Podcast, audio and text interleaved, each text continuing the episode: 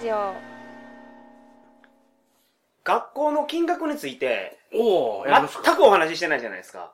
金額がわからんと。はい。安い安い言ってんのに。実際いくら払ったの それはちゃんと話しとこそうですね。う。ははいい。僕は今回2つ行って、はい。 2週間ずつ、はい。どことどこでしたっけストーリーシェアとはい CNE1。 ?CNE1。はい。で、えー、まあ、もう金額を言うとですね、はいえースストーリーシェアが69,868円。うん。 2週間。約7万はい。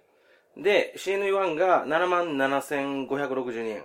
うん。なる7ほ万8,000円ぐらいで、8,000円ぐらい高いんだけど、どはい。これがだから、金額がすごい難しいのが、はい含まってるものがみんな微妙に違うよね。請求書に。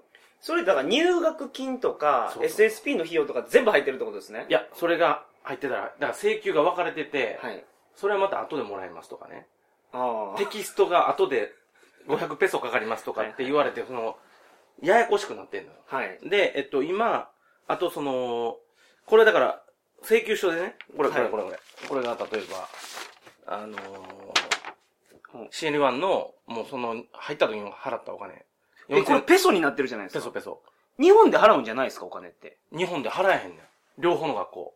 あ、そうなんですか。現地でペソで払ってくださいって言わあ、そうなんですか。れる。うん。行く前にカードとかで払いたいでしょ大金持っていくん嫌やから。はい。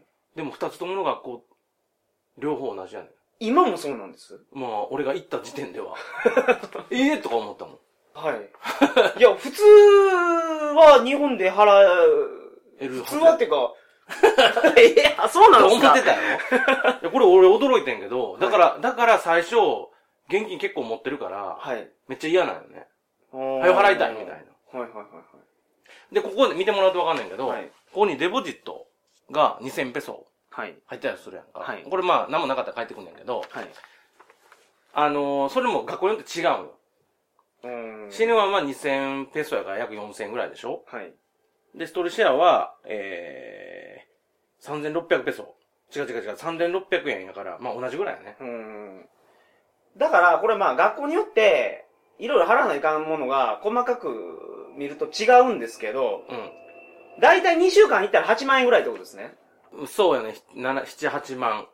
7、8万。で、だから2週間とか短期やったらやっぱ割高になる。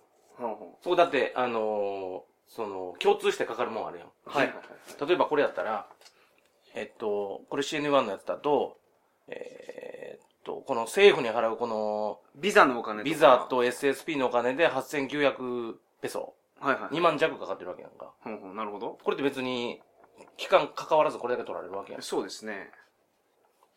ていうので、だからこれが、もし4週間になると、それ以外が2倍、約2倍になる。で、あとはその電気代実費請求されたりするのよね、またこれと別に。はい。向こう電気代高いかはいはいはい。